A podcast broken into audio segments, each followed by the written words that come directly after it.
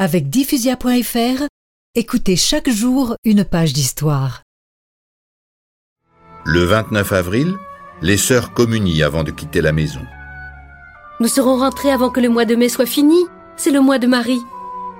Des 14 sœurs de Reuilly, il ne reste que Catherine et sœur Tranchemer. Catherine et sa compagne se rendent non loin de là, à Balinvilliers, pour secourir les affamés. Pendant ce temps, la triste prophétie de Catherine s'accomplit. Le 24 mai, dans la prison de la Roquette, Monseigneur Darbois, archevêque de Paris, est fusillé avec le curé de la Madeleine, cinq jésuites, quinze autres prêtres et quarante-cinq gendarmes. Le 27 mai, Paris brûle. Les Tuileries et l'hôtel de ville sont détruits. Les combats durent jusqu'au lendemain.